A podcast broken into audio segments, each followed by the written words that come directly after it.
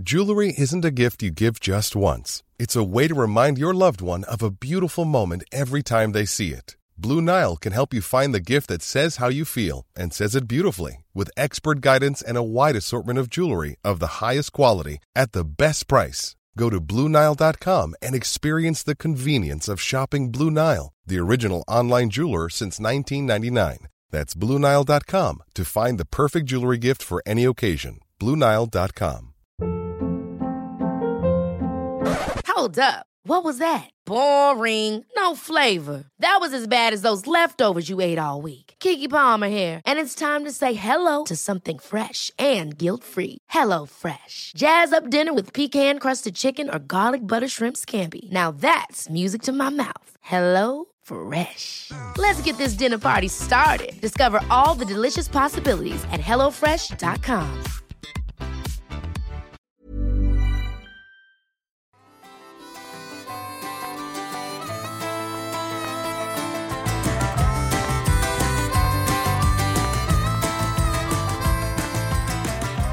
men hej och välkomna till 21 avsnittet av Toppen Jakts podd.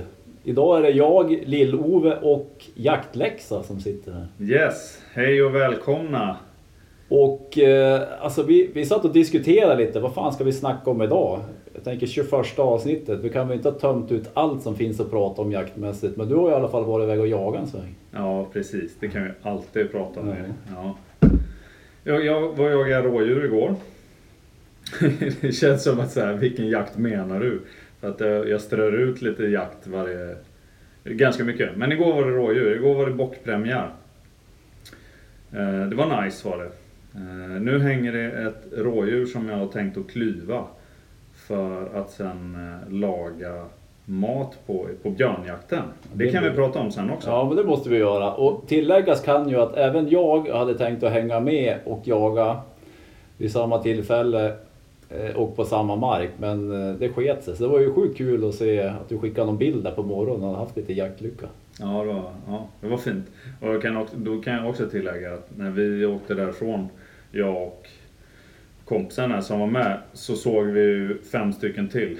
Bara alldeles utanför markgränsen. Så de väntade på dig där Lill-Ove. Ja, jag får ju försöka göra ett eh, nytt försök. Men den där marken är ju härlig. Jag har ju jagat där i många år. Vi har ju pratat om den här förut. Det är den här förortsmarken. Man kan ju åka, i princip, inte tunnelbana, men inte jättelångt ifrån, åka tunnelbana från Stockholms central ut på den där marken. Och det är ju, ja men framförallt väldigt mycket rådjur. Och Eh, vi brukar ju lyckas peta ner någon bock där varje, varje premiär nästan. Ja. Nu hade jag sett lite, för, eh, jag håller igång en åtel där. Så jag har sett att det gick en ganska fin bock vid åteln bland annat ibland. Så man hoppades att den skulle hålla sig hyfsat på marken och så. Eh, jag smög runt där, eh, hittade inte den här fina, hittade inte någonting egentligen. Och hade lite så här eh, bråttom till bilen och skulle till jobbet och så vidare. Så att eh, sista egentligen heta delen av marken är en eh, beteshage som inte det är några djur i just nu. Den, kan ligga, den ligger i träda kan man säga. Så det är så högt gräs och sånt så att eh, jag insåg att jag kommer nog inte hitta eller se någonting om jag inte sitter riktigt länge här. Så jag gick rakt ut istället. Tänkte jag kanske reser något. Så halvvägs ut så, eh, ja vad ska man säga, inte snubbla på det men nästan till. Vi blev lika förvånade båda två. Jag tror att min smala lycka var att jag gick och lockade lite försiktigt och var hyfsat kamouflerad. Ja men det är lite häftigt. Alltså ibland får man ju, jag kan ju få känslan ibland att fan det här djuret, alltså lite känslan att det här djuret förtjänar jag inte ens att skjuta men är man ute tillräckligt mycket då får man de här chanserna som kanske känns, ibland får man, ja det kändes kanske lite väl lätt. Men alltså är man ute tillräckligt mycket så förr eller senare så, så skjuter man ju ett djur eh, som man vanligtvis kanske inte lyck skulle lyckas skjuta. Alltså av någon anledning har den inte hört mig.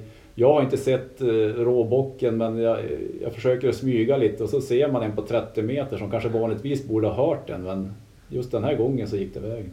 Precis, det är, ni är säkert flera som känner igen den här känslan med att när man ser djuret så, så det första man tänker är typ att äh fan också, där var den ju. Men så stannar den kvar. Det är ju det bästa nästan. Det är ju härligt.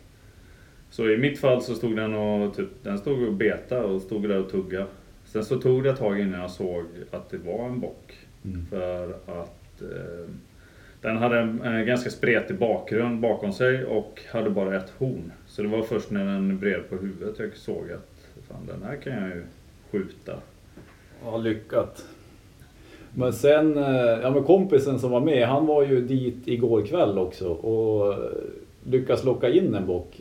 Det, alltså det är ju, jag har inte lyckats med det jättemånga gånger. Ibland känns det som att brunsten är helt över när bockpremiären går av stapeln och ibland är de helt galna. Men den, han, drog, han drog i någon liten trudelutt i någon lockpipa så kom ju den där som en ninja över, över betet.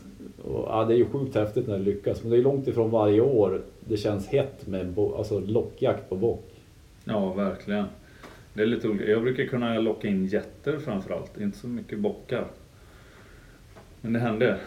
Ja, Det händer. alltså. Ja, man, skulle, man skulle vilja ha en coach. Någon som är med liksom. Att, vad fan är det där för läte? Alltså kan du inte försöka härma ett lockläte för rådjur i alla fall? För nu sitter du bara och visslar. Men alltså jag använder en lockpipa så det är ju inte som att jag helt bara hittar på. Ja. Nej men det är ju fränt när det lyckas. Alltså jag har ju, det är kanske är därför jag misslyckas så många gånger. Jag är ju absolut inget proffs på att locka på bockar. Jag känner mig mer bekväm i älgläten. Men de här lockpiporna, jag brukar bara sitta och flytta det där gummibandet och nu ska jag låta som en get. Och, ja, kanske skulle, man kanske skulle lagt lite mer övningstid på det där. Men ja, ja precis. Jag vet, det kanske också är en framgångsgrej. Bara testa flera ljud. För att de svarar på något.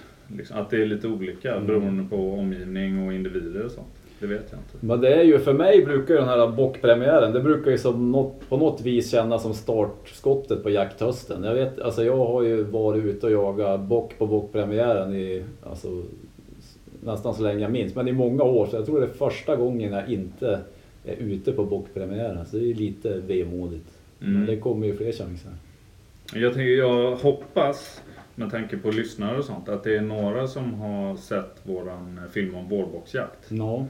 Och eh, liksom lite på tal om det här med premiär och sånt. Det, blir ju, det är ju faktiskt det är ändå en nackdel kan jag känna. För det blir ju inte riktigt samma stora grej med liksom bockpremiär nu eftersom att jag jagar majbock oftast ja. eh, i, i Uppland.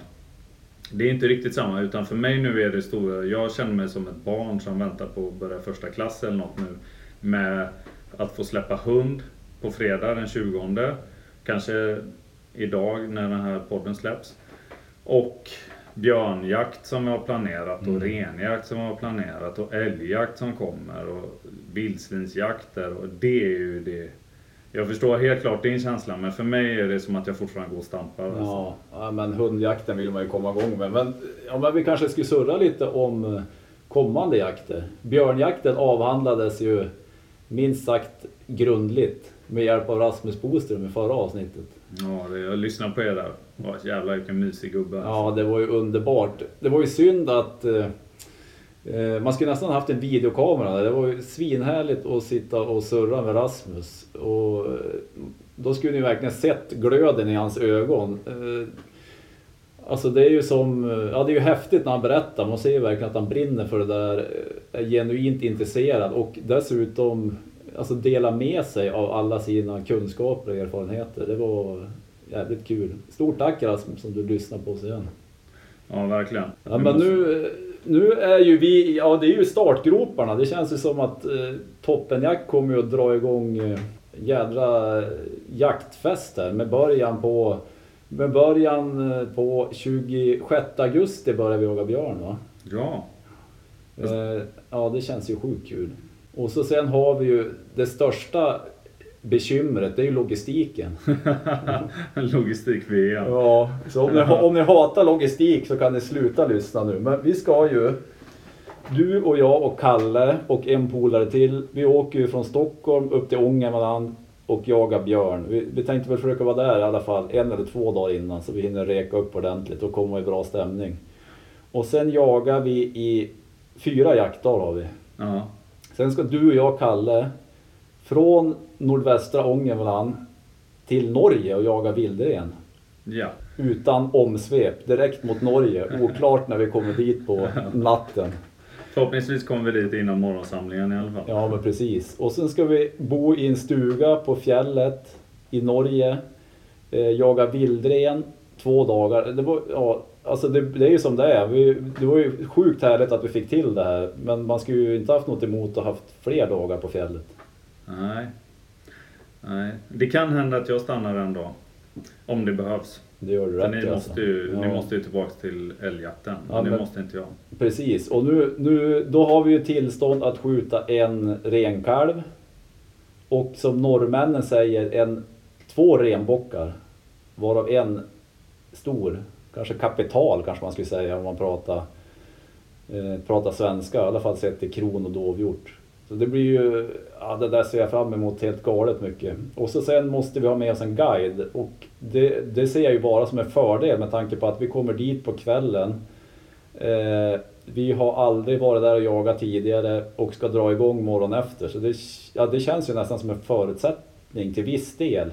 För vi har ju inte hunnit reka marken någonting. Vi vet, alltså, förhoppningsvis så har han hyfsad koll på vart vi ska gå och vart förhoppningsvis vart renarna brukar hålla hus. Ja, Jag tänker att vi får varsin sån här neonrosa väst och ett snöre och Ja, ja, ja. så får han bara gå längst fram. Ja. men det blir ju mäktigt.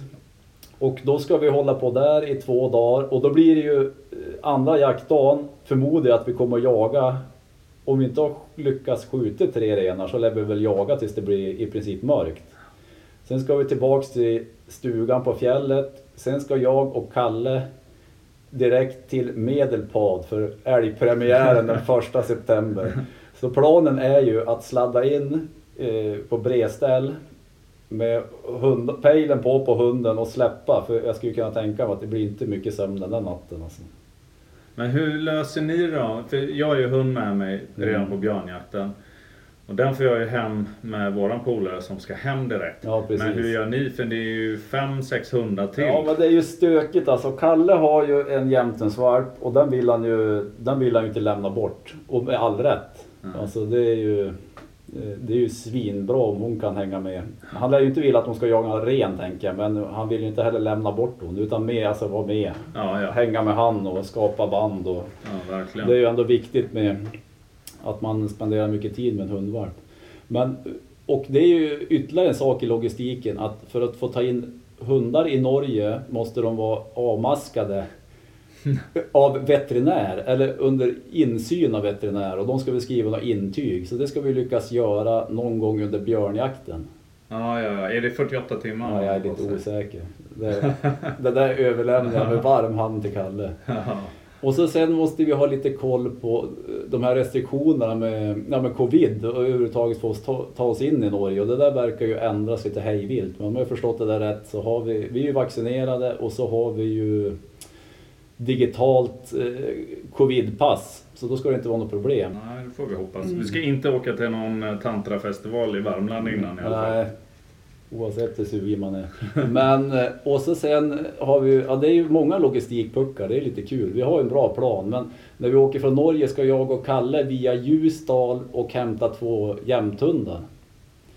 Eh, Det är en polare som äger de där hundarna som jag ska gå med de här fem dagarna vi ska jaga älg i Medelpad. Vilken jävla dröm alltså. Ja, men den här logistiken, alltså det är sjukt att jag kan gå igång lite på det där. Alltså så här, även om man har såna här jaktchatter när man ska iväg och, iväg och jaga älgjakt och så sitter man och funderar på hur fan ska vi lösa ut det här och vem, vem löser den här pucken? Och jag, vet, jag vet inte varför jag gillar sånt där men det är ju kul. När det går i lås så är det någon form av tillfredsställelse. Ja, men är inte det en liten del av det där som man gillar med jakt också? Hela det där hur man liksom kan ta hand om större vilt och sånt. Att man hjälps åt och det ska slitas och grisas och hållas på liksom. Och en del av det är att liksom fixa alla omständigheter också. Ja, det hör ju till jakten på Ja. något vis. Och just den här jaktresan kanske blir lite väl mycket, alltså ovanligt mycket logistik. Men det är väl, ja. Men det är också ovanligt mycket jakt. Ska fy- fyllas i papper på diverse vapen man ska ta över gränsen. Och, ja, om det är den som lyssnar och har varit och jagat i Norge så får ni gärna skriva någon blänkare på mail eller Instagram. Ja, jävlar mig. Vi är ödmjuka inför logistikuppgiften helt enkelt. Ja. Vi har fått lite så här tips om jakten ju.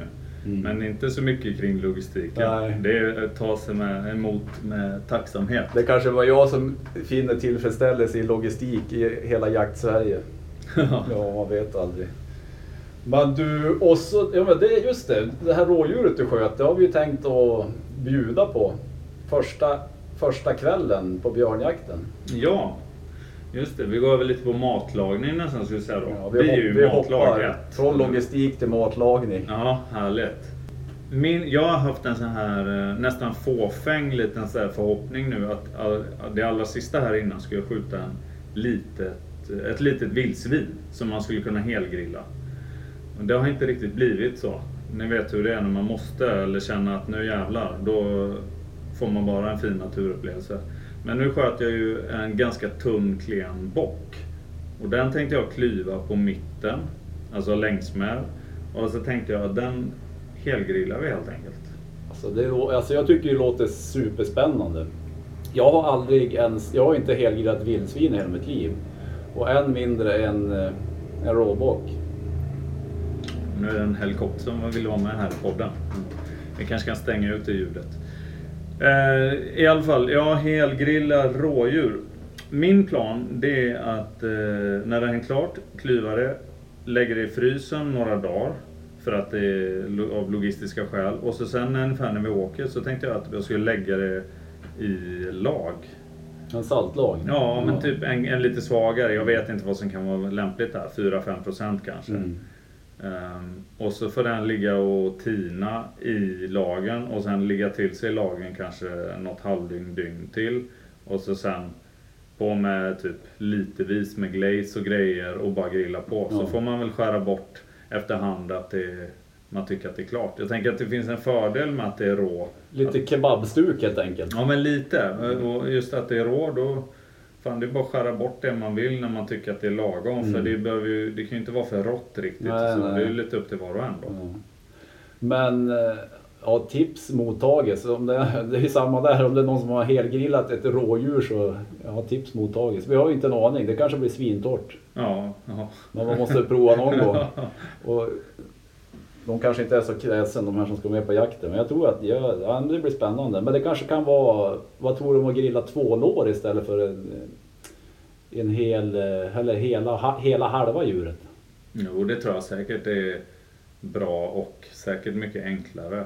Men jag tänker att det inte är lika coolt. Eller alltså coolt, men det, är, det blir mer spektakulärt liksom. Och bara, ja men vi har ett rådjur med oss, vårt lag, äh, matlag. Vi lägger upp det här nu på grillen. Ja, det vore ju fränt. Ja, det måste vi lyckas med. vi, får, vi får ge det en chans. Ja, men, och så, då kom vi, vi kom ju in eh, igen på björnjakten. Nu pratar vi matlagning för björnjakten. Vi hoppar, vi hoppar hej vilt men vi ska ju bo, eh, vi tänkte bo i Tantipi under de där dagarna.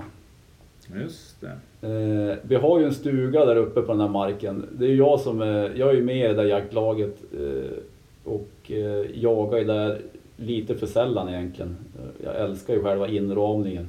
Stuga, bastun över sjön och eh, nu blir det lite tajt om plats i stugan så vi ska ju bo i Tantipi men det har vi ju provat på förut. Ja, det brukar ju vara svintrevligt. Mm. Men lite, vi brukar ju göra det ganska, det blir ju oftast ganska lyxigt ändå med lite tältsängar, alltså sådana NATO-sängar. Ja typ. men så är det ju. Mm. Men det är ju, alltså tälta under, jag vet inte, tälta under jakt. Jag har ju alltså kört mycket så här tremannatält och ja, pupper. Men alltså en Tantipi eller motsvarande, det kan jag ju faktiskt varmt rekommendera. Det är ju ett, eh, alltså det är ju så socialt så att eh, jag vet inte vad jag ska säga. Alltså man kommer in, vi har ju kamin i den där. Vi brukar ju även, även sent på hösten brukar vi köra, jag och Kalle bor ju alltid i den där när vi jagar älg i Medelpad. Men det blir ju som en riktig knutpunkt. Alltså man sitter runt brasan, sitter på några tältsängar, pratar om eh, jakten man har gjort och morgondagen och planerar, kollar kartor. Ja, fan risken är ju att det blir att eh, kojan blir mer något man bara sover i och så hänger man i tältet. Ja, det kanske blir så. Ja, det är ju förhoppningen. Ja, vi har ju, lov, vi har ju ändå lovat Rasmus Boström eh, den bästa platsen i kojan. Det känns ju som att han är någon, någon form av hedersgäst under jakten. Ja, verkligen.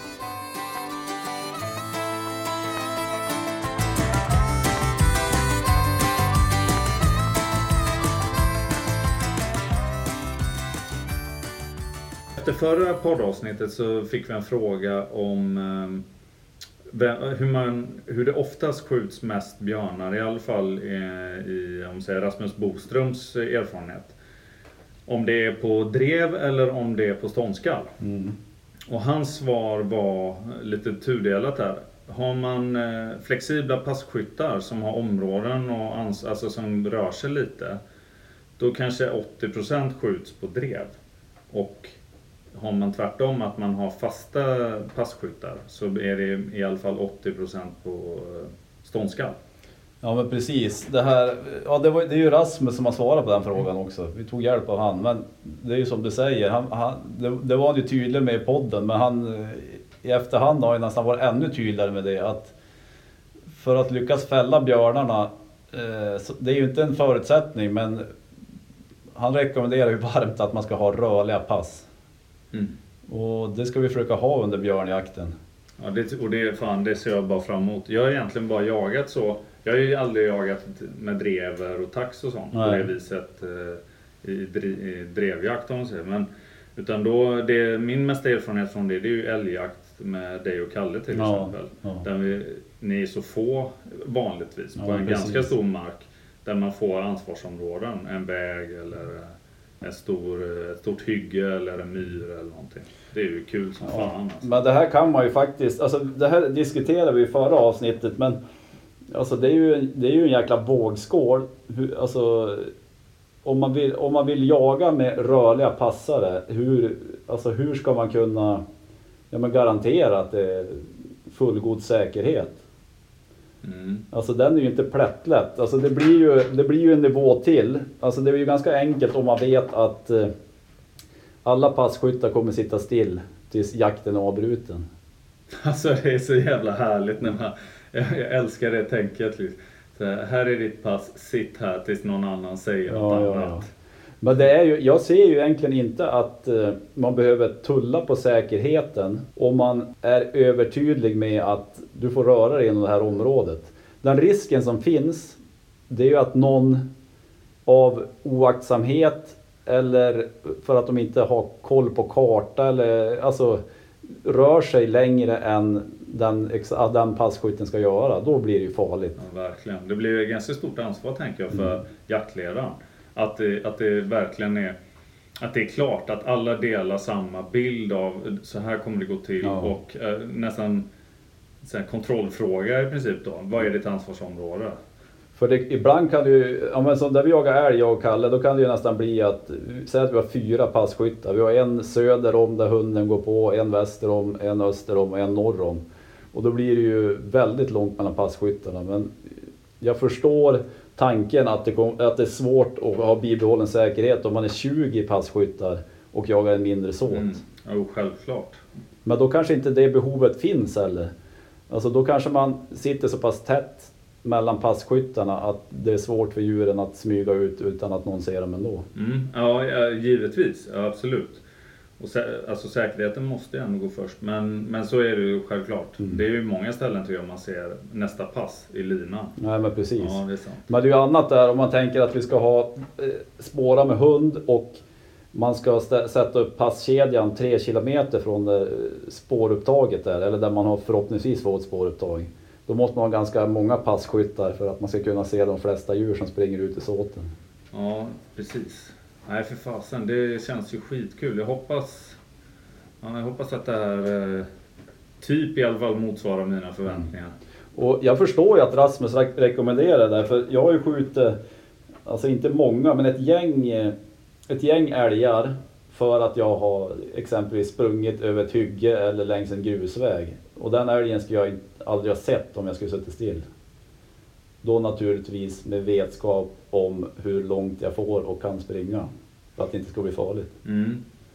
Jag tänker att det finns ju en skillnad för oss nu bara. Den här marken, för det finns säkert många där ute som jagar så. Med, med ansvarsområden och Ja. sånt.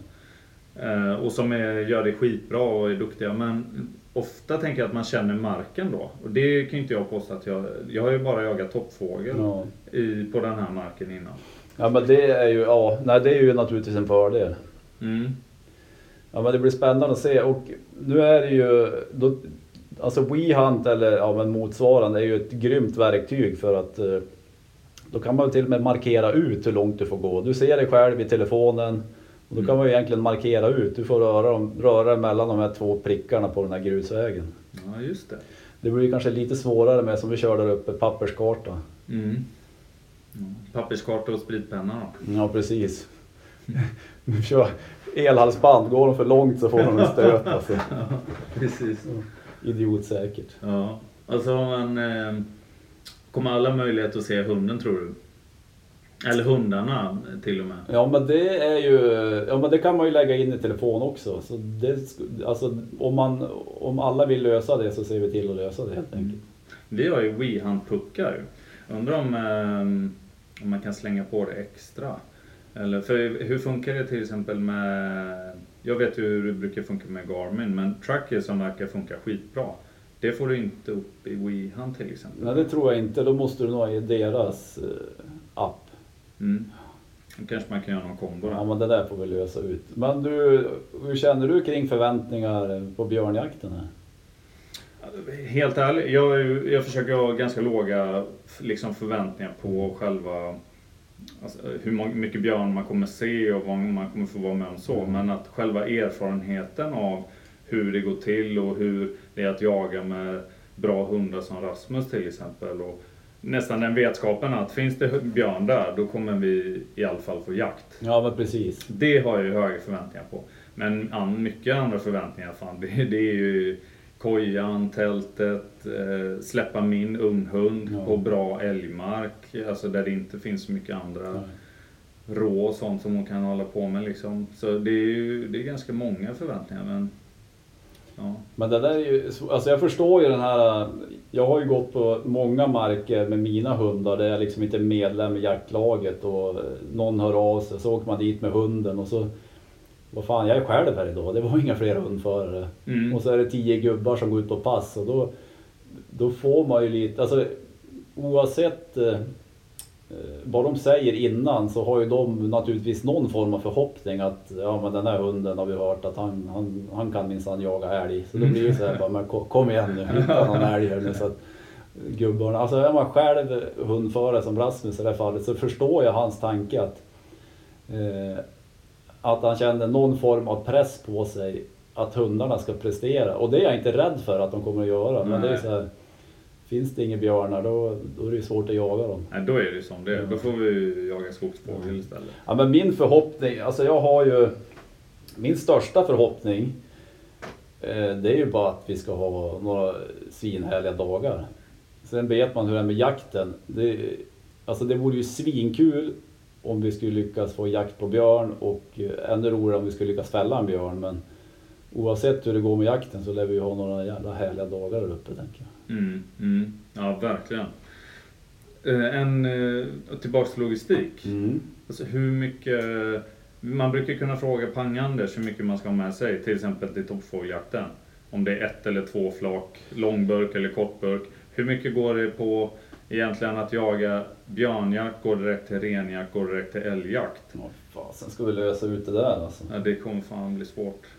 Eh, när, när björnjakten är klar och vi åker mot Norge, då är det ju söndag, så då är det ju svårt att få tag i några kort eller långburkar. Ja. Och i Norge är de för dyr. De, de, vi de är för snål alltså. Det har vi inte råd med. Och när vi åker från Norge, jag och Kalle ska vidare till Medelpad, då är det ju kväll. Då går det inte heller att få tag i kort eller långburk. Uh-oh. Ja, det där tåls att funderas på. det kommer bli sprit och Trocadero och hela. Ja, fy fasen. Men som tur är så är vi väldigt sparsamma också med att dricka alkohol. Så. Jo, men det brukar vi väl ändå. Alltså, det, alltså det kanske blir att vi surrar mycket om lång och kortburkar, men det kan väl ändå tilläggas att eh, Alltså vi, vi tycker ju om öl och tycker om att basta och tycker om att umgås eh, när jakten är klar, men vi brukar ju... Alltså det, det är inte så att vi är kalasfulla varenda kväll. Nej. Om man är rädd för det. Det har mer blivit en grej att eh, folk tycker det är kul eller hör av sig och hur många långburkar ska ni ha med er och sådär. Ja, ja, men, ja, det är ju kul. Men jag håller med, det är en ganska tydlig distinktion mellan Alltså jakten ska vara helt klar och Det, det finns ändå ett stort liksom. Det är inget tramsande. Nej men verkligen det, inte. Verkligen inte. Då kan, om man bara vill dricka öl då kan man ju åka till Ibiza istället tänker jag. Ja, det Då kan kan man. fokus öl 100%. Ja men hörru du, eh, känner vi oss nöjda för idag eller? Ja, alltså att ni eh, lyssnare, jag ska nästan väcka det igen. Har ni några bra tips eh, både på logistiken, framförallt på långburkarna, men också där på eh, lite hur vi kan göra med hundar och sånt, så hör av er. Ja det är ju inte att förglömma. Hör av, ni kan mejla toppenjakt.gmail.com Ni kan ju skicka någon blänkare på Instagram. Ja, Eller skrika om ni ser oss. exakt. Men det är ju mest Kalle och Pang-Anders som är... Det är kul. Pang-Anders verkar ju bli någon eh, form av eh, lokal kändis i Luleå i alla fall. Ja, just det. Ja. Jag är inte förvånad. Jag hade mitt eh, första och enda sånt moment somras. Då var det någon som kände igen mig på Liseberg i Göteborg. Ja det är ändå mäktigt. Ja, det var fan stort alltså. Ja, jag väntar fortfarande. Just, och då pratade jag dagen efter med Peter Ekeström. Då hade han varit eh, och hållit någon kurs för med, med jakthundar. Och då var det någon som eh, hade pratat med honom och sa Fan det här är ju stort. Nu har jag ju varit på kurs med dig. Och just häromdagen så sprang jag på Lex från Toppenjakt. Det stort. Det kan ha varit mitt största ögonblick Ja det är någonsin. mäktigt. så om du lyssnar så får jag bara tacka. Det var ju jävligt kul. Du gjorde ju min dag. Ja men svinhärligt. Eh, kul att ni lyssnar. Eh, det var ju svårt att toppa förra avsnittet. Ja, med Rasmus ja. Men fan vi har ju ändå haft eh, kul att sitta och surra med dig jaktläxa. Ja, det är samma. Mm. Vi lär ju spela in någonting nu när vi är iväg och jagar. Ja men det måste vi göra. Ja men det kan vi ju passa på att tipsa om. Nu har vi försökt avsluta den här podden fyra gånger. Men nu kom, vi, vi ska ju försöka köra någon poddinspelning i tältet på björnjakten. Det kan ju sluta hur som helst alltså. Fan, då vi måste ju nästan börja videologga sånt här Ja, ja, ja, ja, ja. Nej, men super, super, tack för idag. Ja men tusen tack. Vi hörs. Hej!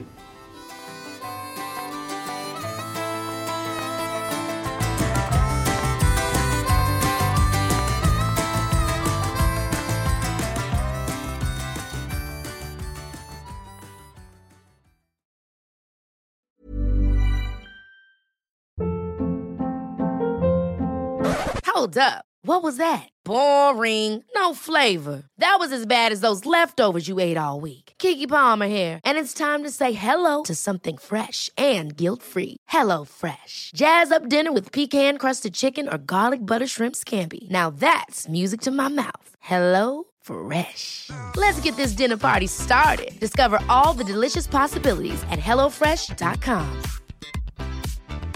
Planning for your next trip?